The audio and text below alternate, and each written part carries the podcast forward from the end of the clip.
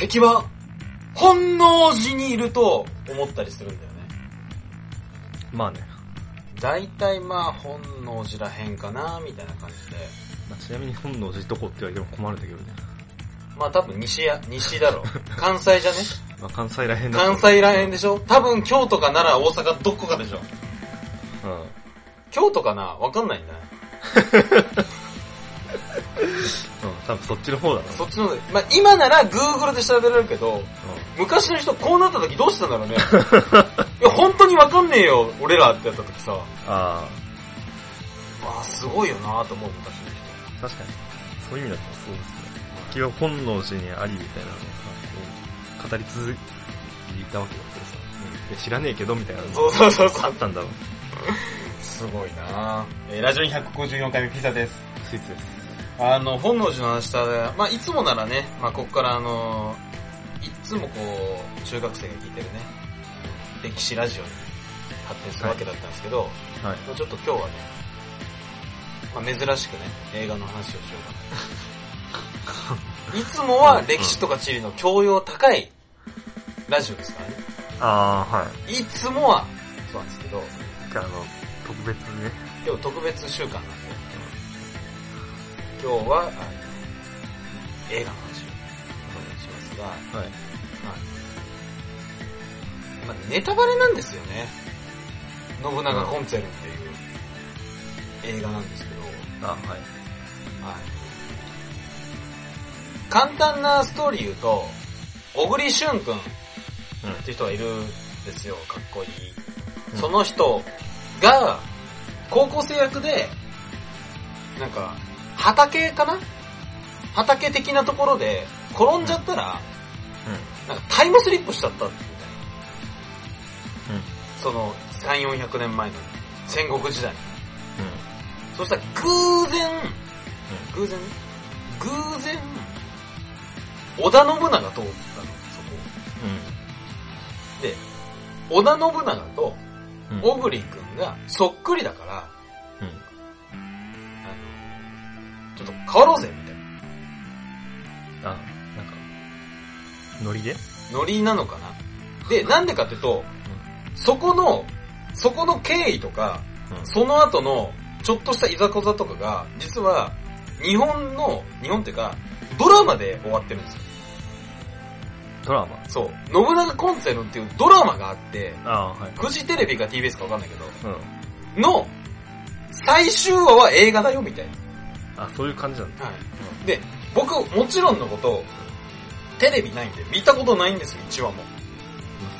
だけど、見に行きたいってやつがいたから、じゃあ、見ないんですよ、僕、邦画ってあんま。うん。って話になったんだけど、でも、ルローニケンシンって邦画じゃん。うん。なんならポケモンも邦画でしょ、多分。そうだね。日本の映画だから。うん。だから邦画って別にそんな、毛嫌いしてないなと思って、うん。じゃあちょっと不安の中、見に行ったんですよ、信長コンツェルを。うん。なんなら最終話ですよ、ドラマの。ドラマの最終話だけお金払って見に行ったんですけど、うん。っていう風に、あの、その、なんでそうなったかとか、その後いざこざは、もうありがたいことに、冒頭の10分でちゃんと全部説明してくれるんですよ。ああ、はいはいはい。あの、タイムスリップ、こけて、タイムスリップして、ああ、ああ、ああ、あらすじを言ってくれるんですよ。ああ。あ、じゃあ、映画の本編は、その、こけてどこからじゃないんだ。こけてからじゃないです。映画の本編は、あの、ちょっとわかんないですけど、織田信長と、まあ、便宜上も織田信長は、本物の織田信長で、うん。小栗旬は影武者的な信長だと思ってください、これから。うん。小栗旬と信長入れ替わったと。うん。そしたら、いや、これがね、よくわか、複雑なんだけど、本物の信長は、うん。なんか、多分なんかいろいろあって、うん。影武者？というか、あの、覆面をして、うん明智光秀として、小栗くんに使えるようになる。ああ、はいはいはい。うん。で、そのタイムスリップした人間は、その小栗くん、あ、じゃあ小栗くんはもう本にしてるけど、うんと、あと、織田信長と、織田信長の側近のおじいさんと、あと、豊臣秀吉役の人。うん。で、この豊臣秀吉役の人が、すごい、バクマンで演技が超好きだったの、僕。山田って人、山田孝之電車男やってる人。パッと出てこないけど。でもその人の演技がすごい良かったわけ。うん。だからその人目当てのも見に行ったってのもある、実は。ああ、はいはい。で、豊臣秀吉と、あと、他に一緒にタイムスリップした、うん現代のヤクザの人もいるわけ。一緒に？一緒ってか、うん。えー何々さん、いつから来たんですか？って言ったら、あ、俺、2002年から、みたいああ、はいはい。な。もう一人いるわけ、タイムスリップの人が。ああ、はいはいはい。その人も知ってる。影武者だったってこと。うん。うん。で、その、本物の信長は仮面をしたまま、明智光秀役として従えてるのね。うん。だけど、その、小栗くんと、あの、信長？かっこ明智光秀？うん。の妻とすごい仲いいの、なんか、小栗くんが？小栗くんが。うん。これが柴咲コウ。ああ、はいはいはい。柴咲コウと小栗くんが超仲いいから、うん嫉妬しちゃうみたいな。ああ、はいはいはい。そしたらそのじいさんもそれに、あのー気づいちゃったのかわかんないけど、うん側近のじいさんも、うん。もう殺そうぜ、みたいな。本物、うん本物じゃん。あんた本物だから、うん。小栗くん殺そうぜ、みたいな。っうん。ていう話なのよ。じゃあなんで入れ替わったのみたいなとこあるけど。そう、そこは、あのーわかんない。そこはカットさ何が。したかったのみたいなとこあるけど。いや、多分わかんないんだけど、多分ね、うん。あのーいい世界を作ってくれみたいな感じだったと思うんだよ。信長が小栗くんと話したの。うん。だけど、ね、いろいろあって、いろいろあってわかんないけど、すごい大、一致団結してるの。すごいみんながもう、みんなが殿殿みたいな感じで、小栗くんに。うん。そう、一致団結してるのとか、うん。その、妻と仲いいのとか見て嫉妬しちゃったんじゃない？もう。キーみたいな。うん。まあまあまあまあ、そういうことにしてそうそう。まあで、めんどくさいとこはもうやってくれたから、もうあとは殺して、もう俺が天下統一だみたいな感じで、ああ、はいショートカットしたかったんじゃないのかな。じいさんうんも本物の織田家の血を引いてんのはうん。あんただから、うん。もう偽物殺そうぜみたいな。うん。って言ってるわけよ。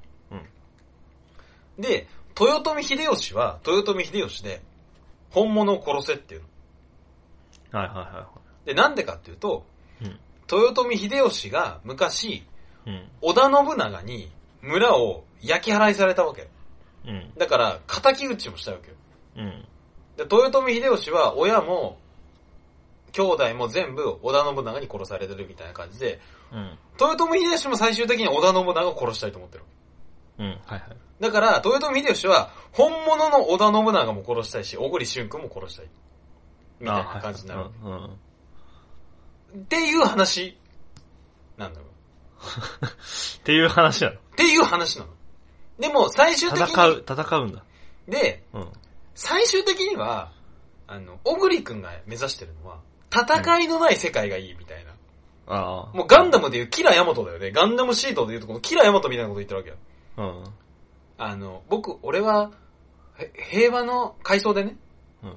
俺が織田信長になったのは、なんつうか平和の世界を作りたいっていうことかな、みたいなのが階層で入って、うん。あ、そういう感じで信長になったんだ、みたいああ、はいはいはい。そこもちょっとわかんないけど、多分そんな。な感じ。そんな感じなの、階層だから、それあは。あ、はいはいはい。だけど、うん次のシーンでなんか戦いがあります、みたいな。攻めてきたぞ、みたいなシーンがあるわけ。うん。それはあのさ、そんな内政事情をさ、ダラダラやってるんじゃなくて、戦いのシーンが必要なわけ。うん。だからと、なんかわかんないけど、攻めてくるわけ、誰かが。うん。わかんねえけど。わかんねえよ、それはわ誰か。かんないけど急に来たの。急に来たの。うんそしたら、うん。さっきまで回想でね、うん俺が、あの、信長になったのは、世界平和みたいなこと言ったのに、うん平気で人殺してるんだよね、次のシーンでは。ああ、はいはいはい。もう全然意味わかんなくて、うん。ザシュザシュ殺すわけよ。まあ。ついたり切ったり。うんで、ガンダムのキラヤマトはね、あ、ごめんなさい、ガンダム知らない人はわかんないかもしれないんですけど、ガンダムシード、まあ、アムロレイ、わかるよね、さすがに。うん。まあ、アムロレイ的な人がいるんですよ。ガンダムシードっていうシリーズのガンダムで、キラヤマトって主人公は、あのー戦いをしたくない。って言うけど、うん。戦いをなくすためには戦わなきゃいけないみたいな、まあ、難しい主人公なんですよ、立場的に。その子は、宇宙空間で戦う時には必ず腕とか足とか頭だけを倒して、うん。戦力を奪ってるわけよ。ああ、はいはい。わかります？命は捉えませんと。戦えないようにしてるしてるんですけど、小栗くんは殺してます、あれは。ああ。多分ね、多分。まあ、それはまあ、ガンダムはさ、そう。それもロボッ、トだからさ。わかるわかる。うん。わかるよ。宇宙空間だから、ガンダムを無力化すればもう、無意味なわけだけど、うん。そんなダッシュダッシュ殺さなくてよくねって思うぐらい、うん。やっぱ戦うのが、もうちょっと矛盾してたなっていうのはあったね。まあ、それが3回ぐらいあったからね。必要な犠牲なんじゃない？知らないいや、なんかね、しかもその階層がね、3回ぐらいある。あその、俺が織田信長になったのはっていうのが3回ぐらい入っあ。そってち、の方なんだ。そう。はい。その階層がね、何回も入ってくるぐらい、うん。世界平和っていうか平和を訴えてきてるんだよ。うんなのに、本人はめっちゃ倒してる。っていう感じ。うん。で、あと、ぼ、僕、その、今まで見たことないかわかんないけど、さっき言った時攻められてるじゃん。うん。その時に、どうしますか？どうしますか？みたいなうん。感じになってた時に、うん。ちょ、考えるわ、みたいな。あ軽いの、ノリが。ああー、待って待って、あー、待って待って、考えるみたいな。あ。うん。あの、そしたら、あの、長澤さんと、長澤さんとツナちゃんは、みたいなこと言うの。え、うん長澤さん、ツネちゃんみたいな？うん。長澤さんが合ってるか分かんないんだけど、確か長澤さんとツネちゃんはみたいな感じで、うん。めっちゃ仲いいのもあ、ちょっとちょっと行ってきてぐらいのう、そうそう。。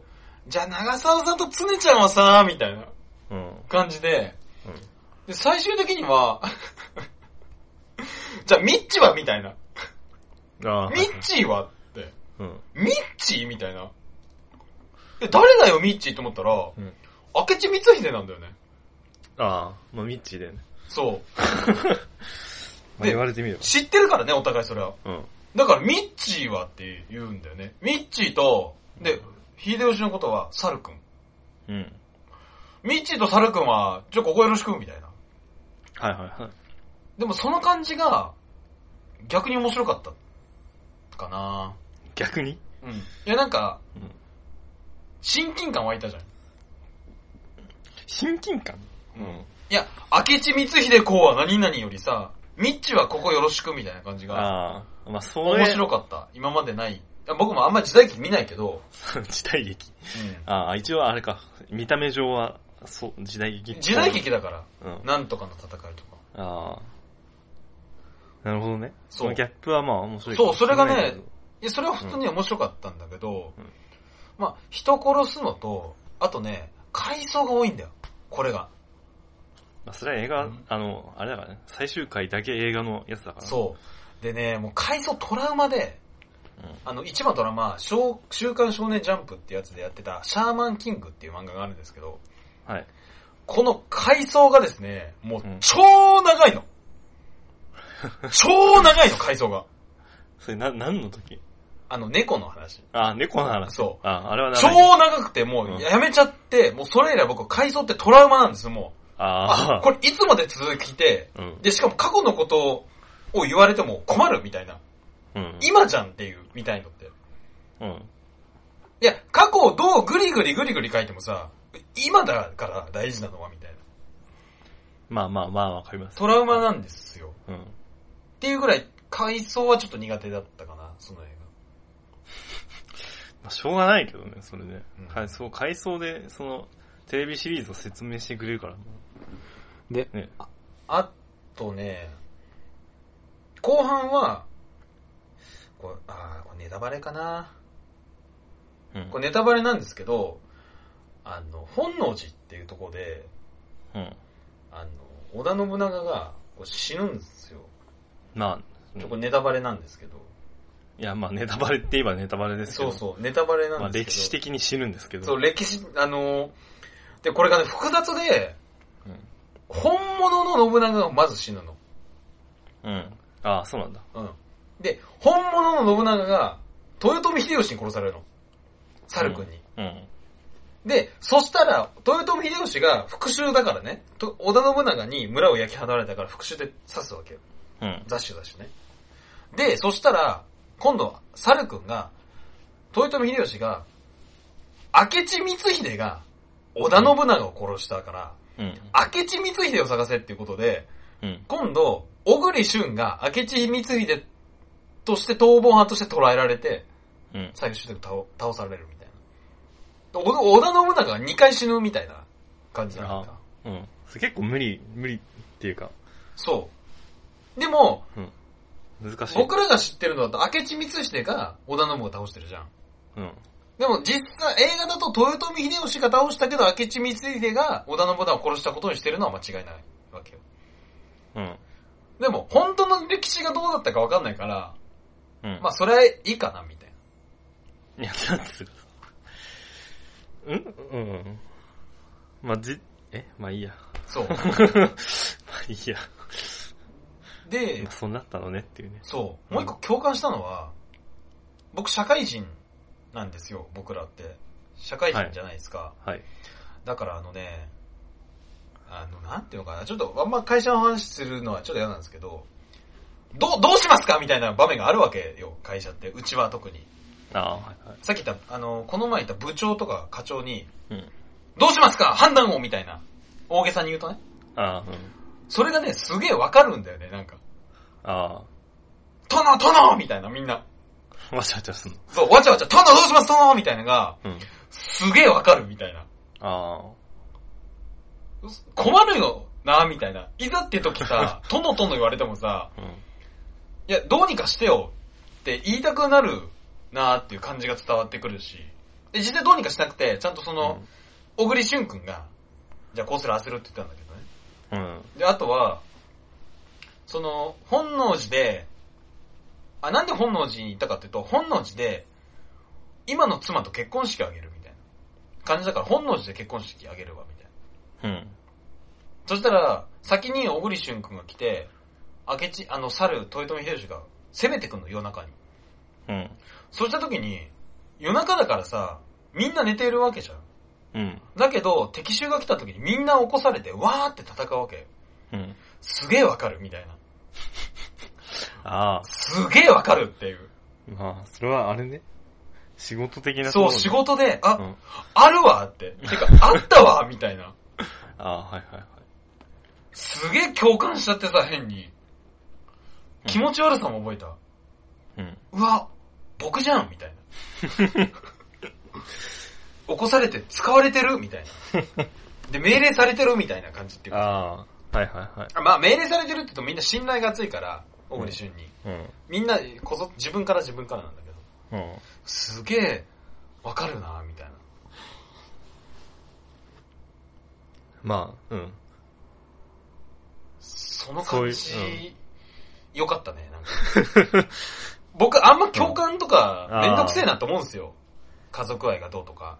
でも共感してしまった自分が歯がゆいっていうか悔しいみたいなね。ああ。まあ、そう、ね。近いところがあったからっていうところだと思いますけど。僕が見ても共感しないだろうからね。しない？ああ、しないね。うん。いやー、すごかったね。あと後半の、柴咲コウの、2回に1回は泣くみたいな。あほんと、後半の柴咲コウを、2回に1回は泣いてるから、ずっと泣いてんだよ。あ。うん。柴咲コウが。そんな泣かなくてええやろ、みたいな。あれ辛かったなあなんならもっと戦ってほしかったのと、あ。うん。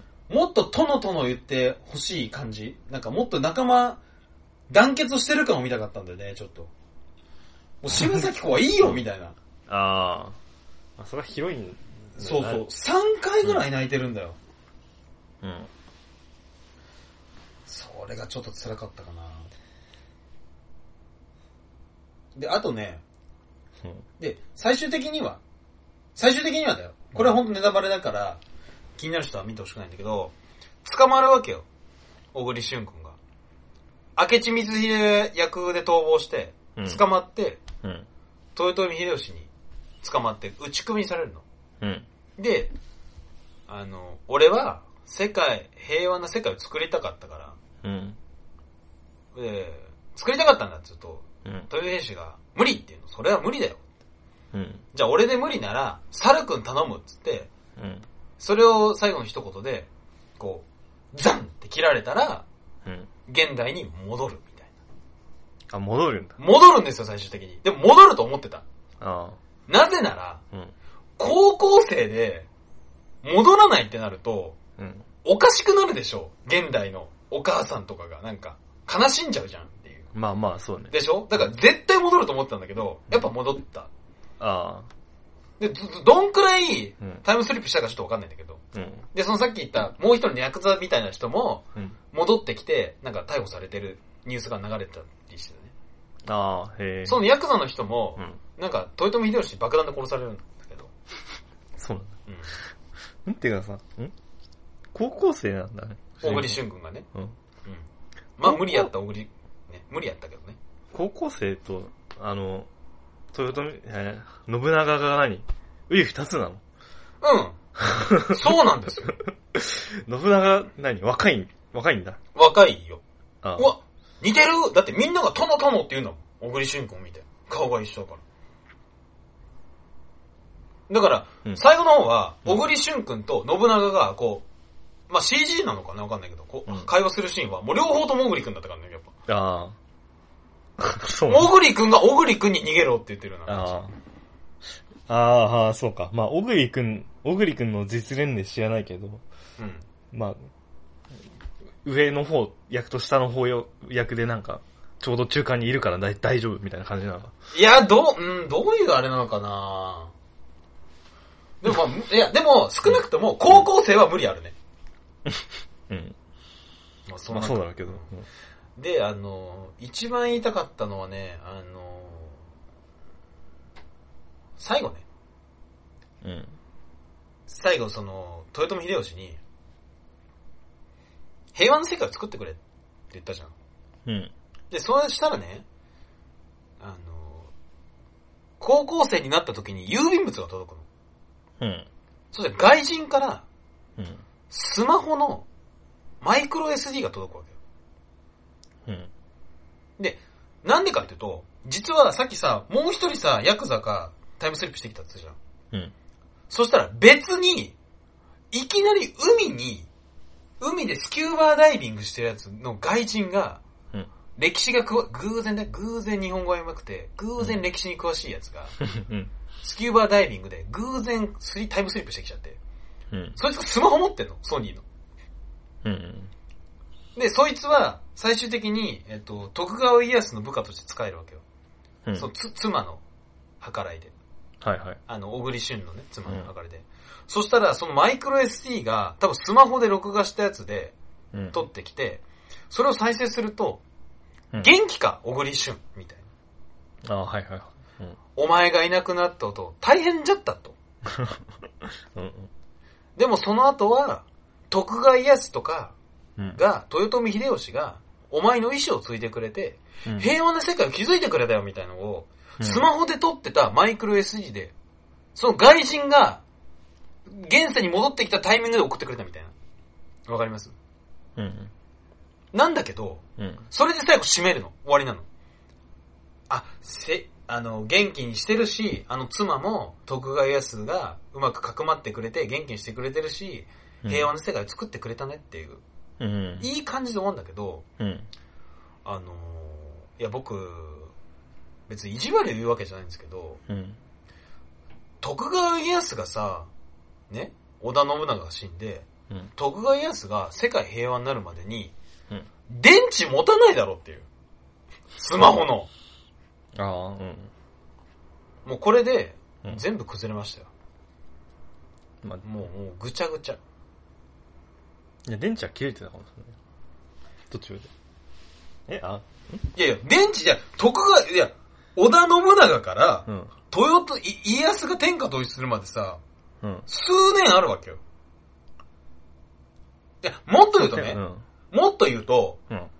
あの、柴咲コウは老けてないから、その時点で、まあ、それはそうとして。それはそうでしょ、うんそれは100歩譲って、うん。まあ、100歩譲って、その、何？あの、一緒に見た人も言ってたのは、うん。なんかその、ほら、画像が汚いから、うん。あの、ぼやけてたかもしんないじゃん、みたいな。うん。老けてても、それを鮮明にカメラが捉えることできなかったかもしれないじゃん、みたいな。うん。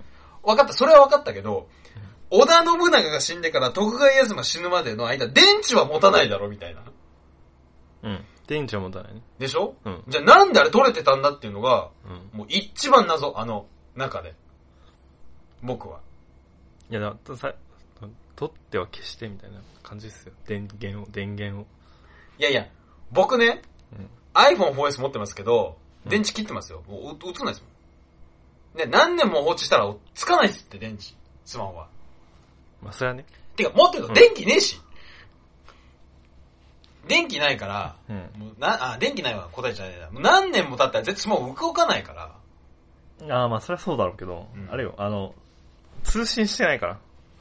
通信してないから、電池食わないんですよ、そんなに。いや、二日ならわかるよ。いや、二日でね、うん。一日で秀吉が全国統一して、翌日にもう一回家康が全国統一したっていうならわかるけど、うん。持って一週間だよ。最小限に彼らが、なんだろうこの資格、あ、まあまあ、あ、そっか、あの外人が使うか。まあいいや。あの外人がすごい最小電力のやったとしても一週間で持っても。うん。てかなんだ多分濡れてるのになんで使えるんだって話もあんだけどね。スキューバダイビングしてたで。まあ入れてたんでしょうけど、まあなんか、うん。袋に。まあ、いやもうそれそ、こはなんかもう今更じゃないって思うけどね。いや、そこが納得いかなかった最後。いや、ってそれで言ったらなんかタイムスリップする時点でおかしいでしょ。いやいや、しねえよって話じゃいない。や いやいや、違う、なんていうのかな、わかるかななんか、変に現実的なところじゃんっていう。いや、わかるよ、言いたいことは。うん。わかるけどさ、すげえ違和感感じたんだよね、そこ。いや、タイムスリップすることはもう納得したよって、私は。うん。そういうつもりで言ってたから、映画に。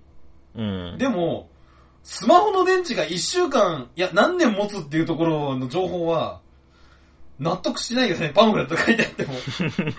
なお、この作品のスマホの電池は何年間持ちますって言われてもさ、うん納得しないでしょ、なんか。わかります？